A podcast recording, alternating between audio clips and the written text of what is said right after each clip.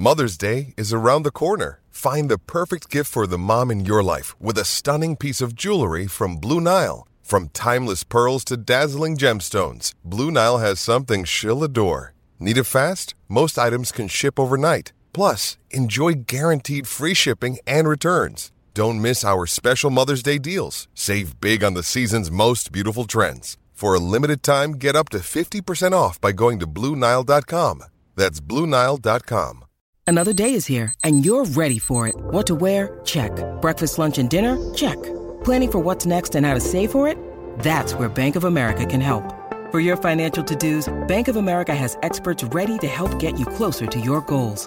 Get started at one of our local financial centers or 24-7 in our mobile banking app. Find a location near you at bankofamerica.com slash talk to us. What would you like the power to do? Mobile banking requires downloading the app and is only available for select devices. Message and data rates may apply. Bank of America and a member FDIC.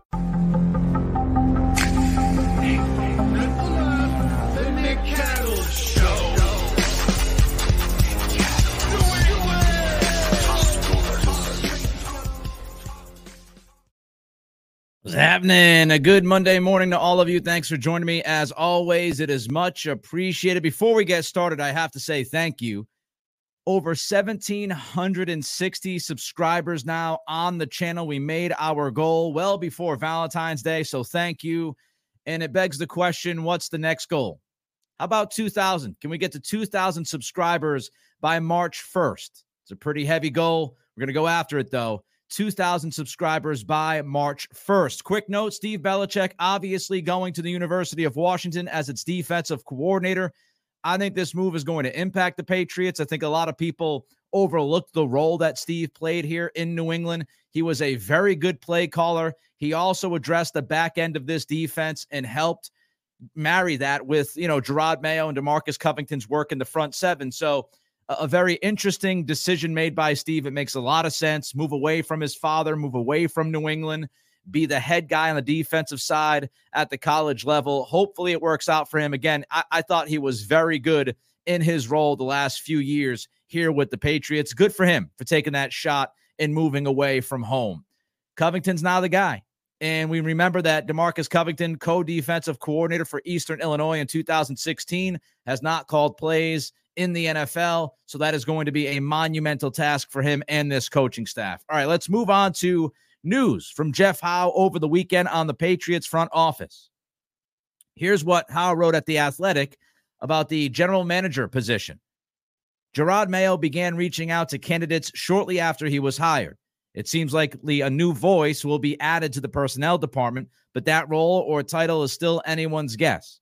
In house candidates Eliot Wolf and Matt Groh have also been under consideration.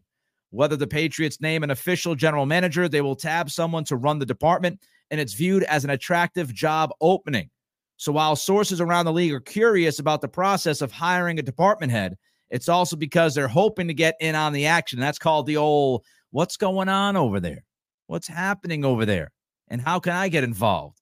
Are they talking to people? What if I want to be somebody in that front office? What if I want to be the general manager? So a lot of sniffing going around regarding the Patriots front office.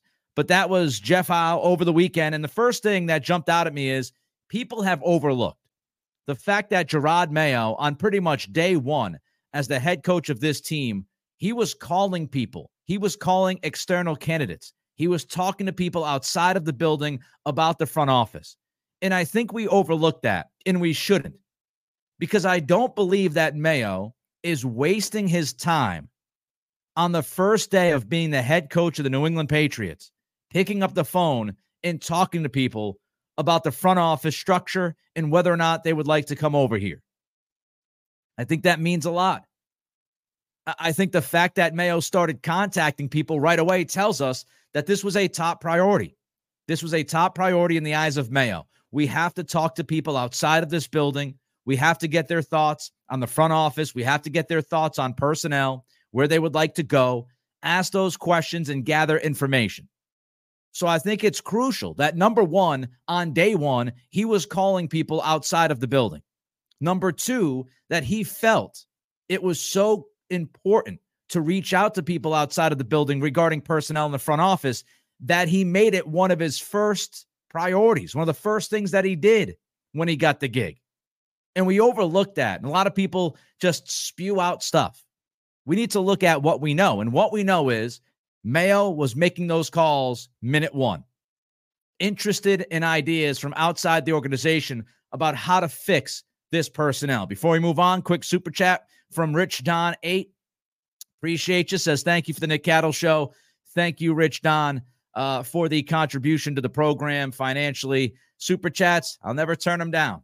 Never turn them down. Again, you know, this past week was the most successful week of this program's existence.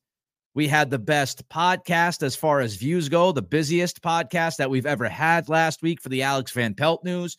We are continuing to build momentum, and it's all because of you. Onward and upward. Nick Cattles Show, 11 a.m. Monday through Friday here on YouTube. Of course, you can also find us on Twitter slash X, Facebook, Spotify, Apple Pods.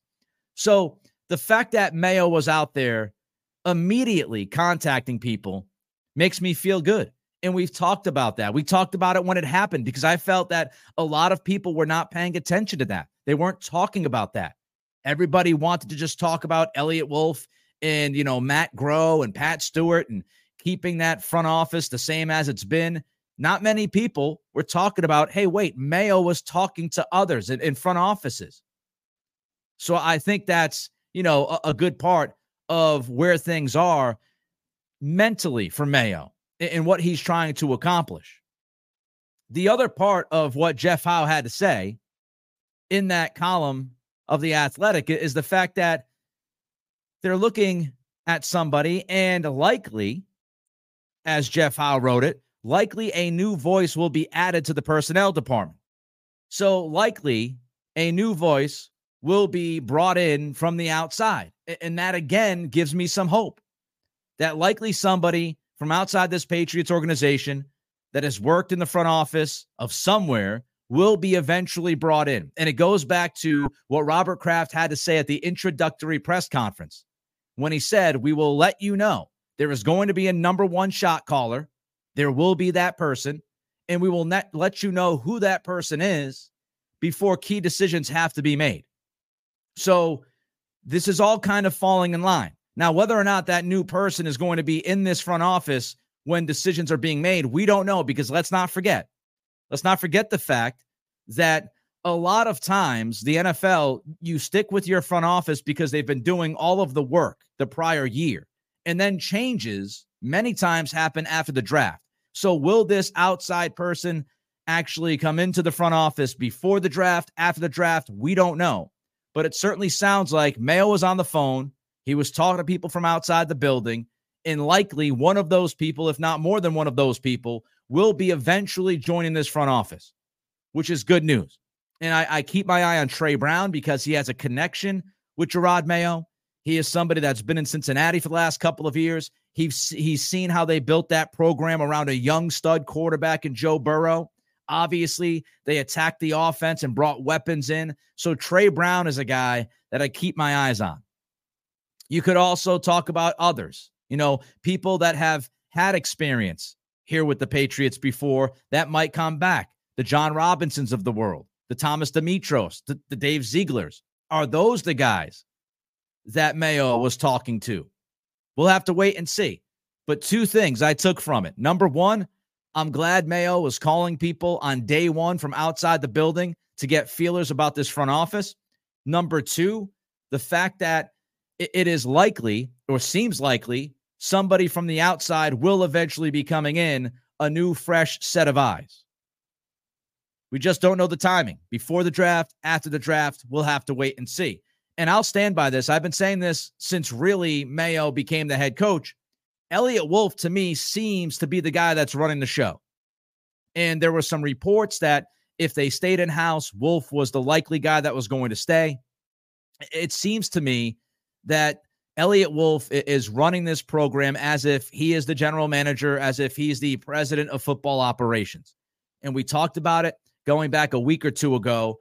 The fact that Wolf was back here in New England with Mayo, he was interviewing all of these offensive coordinator candidates and he has been a driving force. There's no doubt about it that Eliot Wolf has been a driving force behind the personnel moves for this offensive staff. There's no doubt that the links between Green Bay and New England, the fact that Alex Van Pelt is from Green Bay and worked with that system with Mike McCarthy, the fact that Ben McAdoo has been brought up and he was in Green Bay, Eliot Wolf was in Green Bay. It's it doesn't take a rocket scientist to figure these things out. That Eliot Wolf is using his connections from his days in Green Bay to work on this offensive staff with Mayo, and that Mayo trusts Wolf enough for him to be that guy that's helping put this staff together. And the fact that Matt Groh was down in Alabama last week while Wolf was back here working hand in hand with the head coach. It should lend us all to believe that Eliot Wolf right now is the de facto GM. And I've said it before, I'll say it again. I think that's a good thing. Highly respected, great reputation throughout the game, a gigantic network throughout the league. Somebody who did not come up through Belichick, has his own thought process on how to do things. So I think that's where they're at. All right, more thoughts on this in a minute. But first, don't forget to give us that thumbs up. Every single thumb means an awful lot to this program this situation that we're building here on YouTube and other places, the Nick Cattles Show. Every single like means the world. More likes means more eyeballs. So if you're watching on YouTube, take a split second of your time and just click that thumbs up for us. Don't forget to comment and don't forget to subscribe. Trying to hit 2,000 subscriptions by March 1st. That's the new goal. I thank all of you for getting us to 1750 well before Valentine's Day. And you can send a super chat to jump the line. Jump the line of comments. If you want your comment or question heard, you can send a super chat and we'll get to it. Benny's Ben says, Hey, Nick, what's up, Benny's? Appreciate you as always jumping in. Marilyn, a regular, says, Good morning, fellow Pats fans.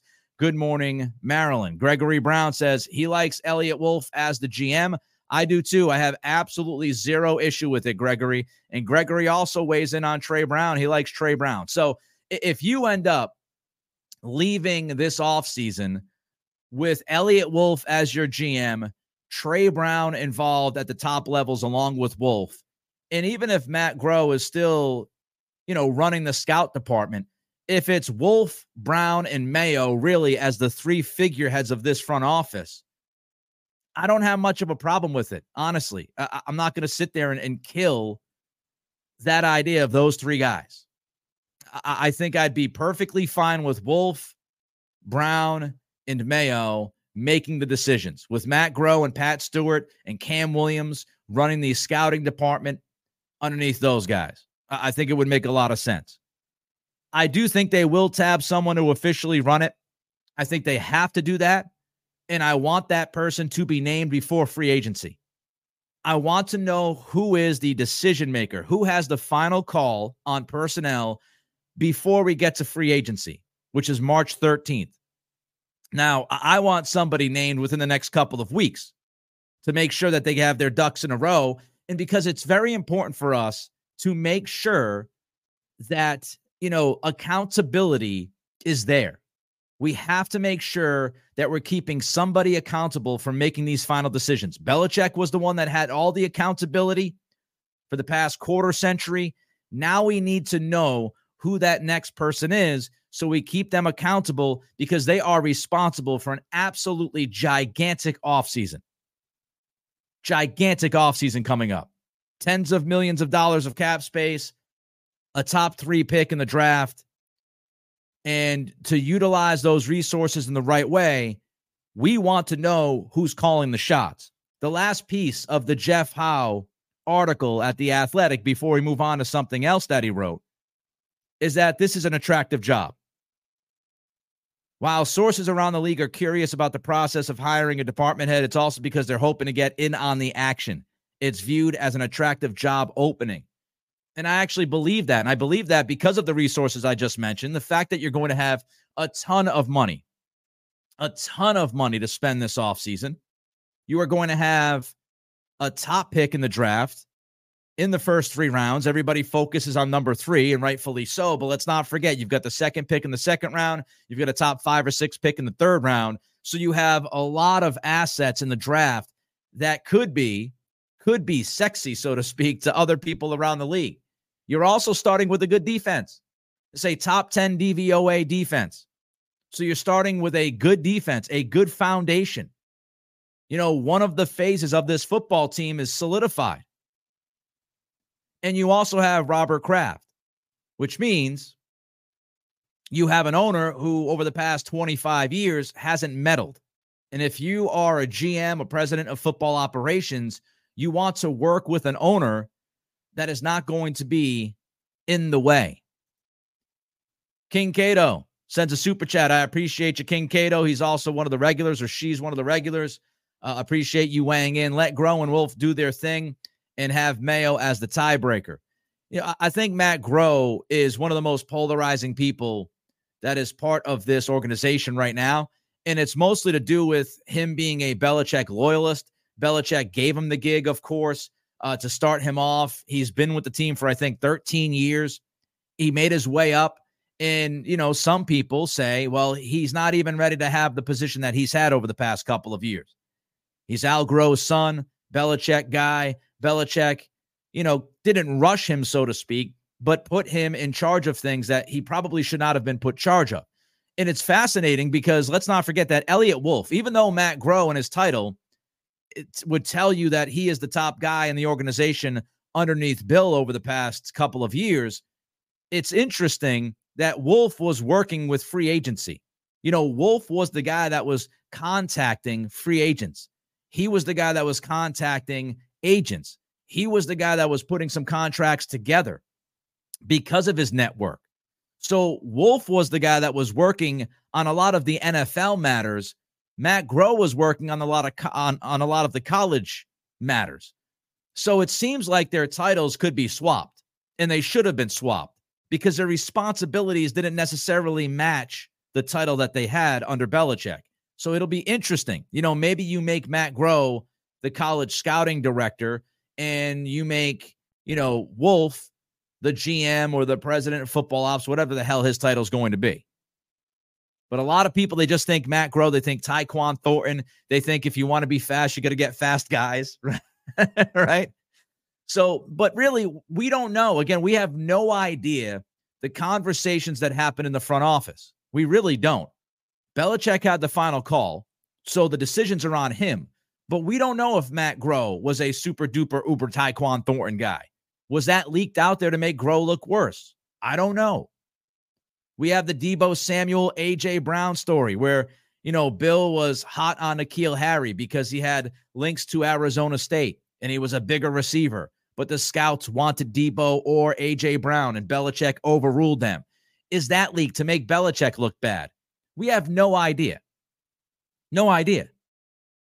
But what you look at is if, if Matt Groh had the ear of Bill Belichick over the last several years, as far as the draft goes and scouting goes, then there's an obvious concern.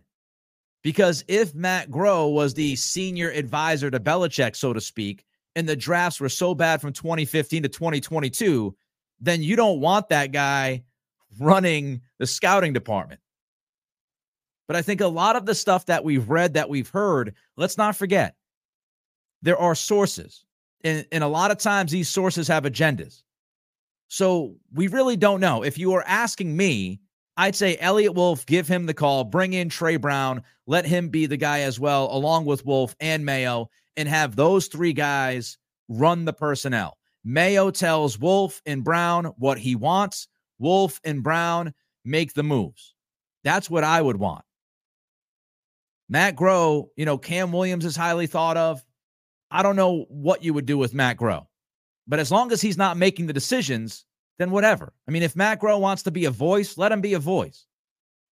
But if you have Eliot Wolf along with an outside person and Jerod Mayo, if they're the ones that are responsible for the decision making, that's what truly matters. Everybody else is just gathering intel. They're just giving you thoughts and and you know their, their own scouting sheets on each guy but whoever makes the call is the one that matters. So we'll see Howe all of it goes. Don't forget to give us that thumbs up take a second of your time to like this program facebook twitter slash x also on youtube. The more likes the better. Take that second to give us that thumbs up. Don't forget to comment. Don't forget to subscribe. Trying to hit 2000 subscriptions by march 1st all right one more very important note from how on Eliot Wolf. Here's what he wrote If it's Wolf running the show, expect the Patriots to give a long, hard look at drafting a left tackle with the number three pick. Now, some people read that and they went a little overboard. Some people read that as if Eliot Wolf is truly the leader of the front office, that he is going to be the guy that's going to select Joe Alt or Olu Fashanu at number three. I would pump the brakes on that a little bit. First, Wolf's not the guy just yet. Now, he he's again acting to me as the de facto GM. But until we get word that there is a true number one guy making the decisions before free agency, I'm not going to sit here and say, well, Wolf is going to be the number one guy on draft night. So if Wolf is the guy running the show, as Jeff Howe reported, if if he is going to be that guy, then he would look long and hard at an offensive tackle at number three. But we don't know if Wolf's going to be the guy running the show. And number two, it's not framed as a guarantee. It's not guaranteed. A long, hard look just means you're going to entertain the idea of drafting a tackle. Doesn't mean you're going to do it. You're going to look at the tackle class. And honestly, why would you not look long and hard at offensive tackle? is a free agent. Trent Brown's a free agent. Right now, today, February 5th, 2024, you don't have a single starting offensive tackle for this football team. So it would be a dereliction of duty for anybody in that front office not to think long and hard about taking an offensive tackle at the top of this draft. You should also think long and hard at taking a quarterback at number three or a wide receiver at number three. There are so many holes offensively for this team. I want everyone in the front office to be thinking long and hard about those three positions and then draft the best guy. I do wonder also is this a way to gauge interest in that pick? And what I mean by that is if you leak out that you're going to look long and hard at a tackle then teams that want a quarterback, they're going to start calling you. Now, they would probably call you anyway to see how you feel. But if anybody was wondering if the Patriots were open for business, so to speak, getting this out there now before free agency makes a ton of sense because teams are going to know if they need a quarterback or not once they hit free agency in the middle of March. So this could be a way to get the word out there that the Patriots are open for business in that we're not necessarily eyeing just a quarterback at number three. And if you're a team that wants a quarterback, the final guy out of the top three, out of the Caleb Williams, Drake Maye, Jayden Daniels triumvirate, if if you're a team that wants desperately one of those three guys, then you have to move up and do business with us. If you are a team that is desperate for Marvin Harrison Jr., you're going to have to move up and do business with us. So this could be a, a very smart way to gauge interest out there in the market for that number three pick by saying, hey, yeah, we're going to look long and hard to tackle. I am still a quarterback guy. I'm going to stand by that. If you love one of these quarterbacks, you have to draft one of these quarterbacks. We talked about it going back a few weeks ago. I still stand by that stance, but I don't want to reach for a quarterback. If you don't love the quarterback, then don't draft the quarterback. You cannot use the number three pick on somebody that you don't absolutely love. This has to be you getting ready for a marriage. This is not going out on a date on Friday night. You have to love the quarterback to draft the quarterback at number three. Because if you swing and miss at a quarterback at number three, that will set your organization back. Because we know, we're pretty confident that Marvin Harrison Jr. will be a very good wide receiver at the NFL level we are very confident that Alt is going to be a damn good offensive tackle for 10 to 15 years if he stays healthy. So it's not just if you take that quarterback at three and he doesn't work out, it's the fact that you passed up some of these other guys in a very talent rich draft on the offensive side of the football. You pass them up to draft a quarterback. That's why if you draft a quarterback at three, you best be in love with that dude, head over heels with that guy. So I want a quarterback if they love him. And, and right now, I, I would lean towards Jayden Daniels or Drake Maye, whoever's left out of one of those two guys. That's what I would do. But again, I also don't know these prospects as well as the scouting department does. They know the ins and outs. They know character, they know leadership, they, they know everything. They've watched hours of these guys, and I haven't. Taking a, an offensive tackle at three is not crazy. I'll tell you why in a minute. Don't forget to give us that like, comment, and subscribe. If you're listening on Spotify, Apple Pods, you can rate and review as well. This is the Nick, Nick Cattles Show, the Knack Cattle Show, the Nick Cattles Show on a Monday morning. Here's why drafting a tackle is not crazy with your top pick. Number one, as I just mentioned, it's a huge need. Onwenu, Brown, if they're both gone, you are in a desperate situation day one at offensive tackle. So it is a gigantic need. If if you look at this and you say to yourself, hey, they could re-sign Mike Onwenu, and then you draft Alt. I know it's not the sexy thing that everybody wants, and I know it's not the quarterback, However, if you told me that this offensive line has Alt at left tackle, Onwenu at right tackle, that's a fantastic start. That is a fantastic start.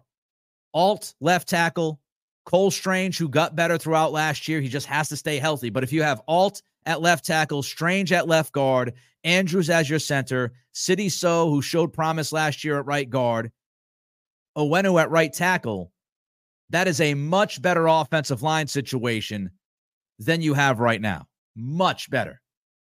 So I don't think it's bananas to say, hey, you can go out there and re-sign Michael Onwenu. You can draft Joe Alt, and now you've got your two tackles. If you believe a Onwenu can be a full-time tackle, you have your two tackles solidified for the next several years and hopefully for the next 10 to 15 years. And that's a very good thing. Now, I will say, if you're going to draft an offensive tackle, if that's what you're going to do, I would try to move down because I think you could get Alt, you could get Fashanu lower than three. I would also say I don't want to go any lower than eight. To me, the Falcons at eight is like the very last option. If the Falcons, who need a quarterback, want to move up to three to draft Jayden Daniels or Drake Maye, and you're not in love with one of those quarterbacks, you could drop down to eight. You could pick up a ton of draft capital, and you could still end up with one of Alt or Fashanu. And if you feel like there's not as much of a gap between Alt and Fashanu, then that's really not that big of a hit. So if you're going to draft a, a tackle, I would much rather move down a couple of spots. I don't want them to move down to 12, 15, 20. Move down a couple of spots if you can. Still draft your tackle and pick up additional draft capital. That's what I would want to see if they go tackle. King Cato jumps in. If you don't love a quarterback, what would you do at quarterback? Well, I think there's a few names out there. I think unfortunately you'd be left with one of the veterans, right? So I, I think you look at Jacoby Brissett, which many people have brought up. Brissett has a history with Alex Van Pelt. I think Brissett would make some sense. Gardner Minshew would make some sense within a West Coast offense. I, I think you know, Minshew would be somebody I'd be interested in. So there are a couple of names. Baker Mayfield is staying in Tampa. I don't think he's leaving. So you look at Minshew, you look at Brissett, you look at some of those veteran names, and you see who's available. And you, you could still take a swing at a young quarterback in the middle rounds. So that would be, I would guess, the thought process if you don't pick a quarterback at three. Tackle's also much tougher to find than wide receiver. I mean, just think about the top wide receivers in the league. Think about wide receivers that are that are considered number one guys, and then think about true defining franchise left tackles. We're talking about, you know, the Trent Williams of the world. There are not a lot of Trent Williams out there. There are a lot of number one receivers in the league right now, the way offenses are run. So tackle is tougher to fill than wide receiver. And if you tell me you think that you can get a tackle that's going to be, uh, you know, an all pro tackle multiple times and be that guy for 10 to 15 years, then that is a very precious commodity. I have a lot of confidence I can go out there and get a receiver without using the first round pick on a receiver. I'm not as confident that I can go out there and find a cornerstone at left tackle without using that first round pick on him. So we all have to keep everything in perspective in the context. It is not. It is not bad to have a Hall of Fame caliber offensive tackle on the left side for 10 to 15 years. That's a pretty damn good thing to have. And if they think that Joe Alt is that guy, and I'm a Notre Dame fan, I'll tell you, Joe Alt's a stud. I don't miss a Notre Dame football game. Alt is a stud. So I think, I think he has the potential to be a Hall of Fame left tackle. So if you think he has that potential, that's what you do. When you're in the top five, the goal is to find somebody that you think has a chance, especially if you're in the top three, is to find somebody that you believe has a chance to wear a gold jacket. That's the point. Wide receivers deep. A lot of guys in the NFL, a ton of guys in this draft, several in free agency. All right. One more note. Just wanted to uh, recap the Belichick letter here and get your thoughts on how you felt about Belichick's letter. Uh, he penned it to the Patriots fans, nowhere in America, pro sports fans as passionate as in New England. Blessed to feel your passion and power. Undaunted by weather, attended scorching hot training camp practices, braved Foxborough's coldest, wettest, snowiest, and windiest days your thoughtful letters offered support, critique, and creative play suggestions. You watched on TV, the internet, and from your stadium seats. Six times you packed Boston by the millions for parades that were truly a two way expression in gratitude and love. The images from those days are burned in my memory. You may even have enjoyed my fashion sense and press conferences, or maybe you just tolerated them. I loved coaching here, and together we experienced some amazing moments. Thank you all re- with respect and admiration. Bill Belichick. I thought it was a, a very nice thing to do by Belichick writing that letter to Patriots fans. And I 100% believe that Belichick feels this way. You know, let's not forget during Belichick's goodbye, the, the moment he got choked up was the moment he talked about the fans. It was the moment that he mentioned the parades.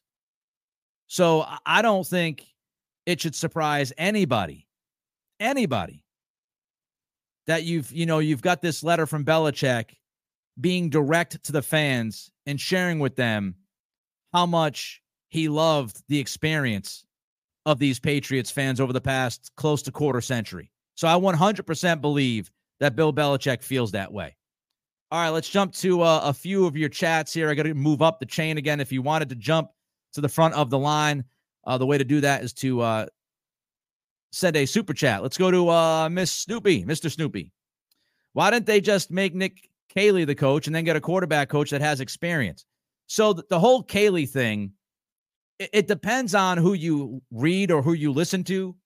People will say that Nick Caley didn't take the job because he's comfortable in LA. He didn't take the job because of the roster.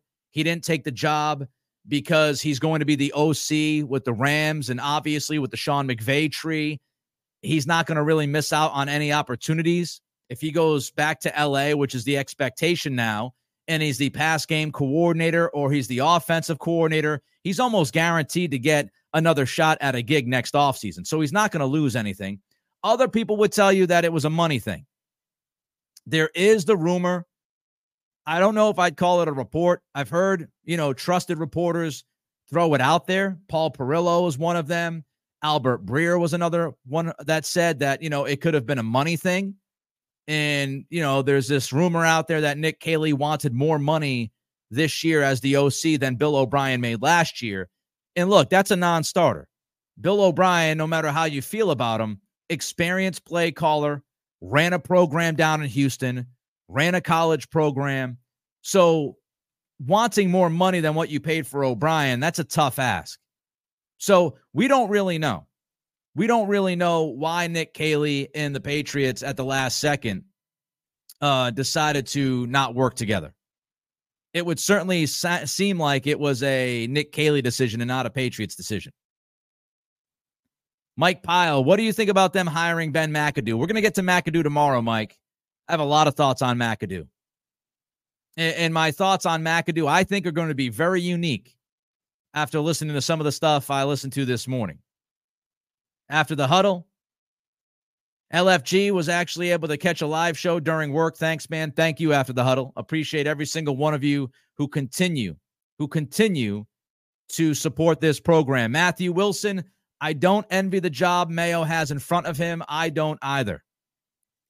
And, you know, we've talked about this, we've touched on it a little bit, but the fact is, Bill Belichick left this organization in a terrible spot offensively. Defensively, they're in a, in a good they're in good shape, but offensively, very very tough. It's incredibly difficult to sell one of these young gun offensive coordinators. It's very difficult to sell Nick Caley on this job when you don't have a quarterback, you don't have either starting offensive tackle on the roster, you don't have a legitimate wide receiver one, you don't even have a legitimate wide receiver two. You only have one running back on the roster. And last year, for the first month and a half, he didn't look like the guy. So it's a very challenging set of circumstances. All right. I appreciate every single one of you joining me on this Monday. We'll be back tomorrow. We'll talk about Ben McAdoo and more. At least that's the plan. If news breaks, other stuff comes out, as has been the case during this very, very busy off season already. We'll get to that. But until tomorrow, I appreciate every single one of you joining me. This has been the Nick Cattles Show.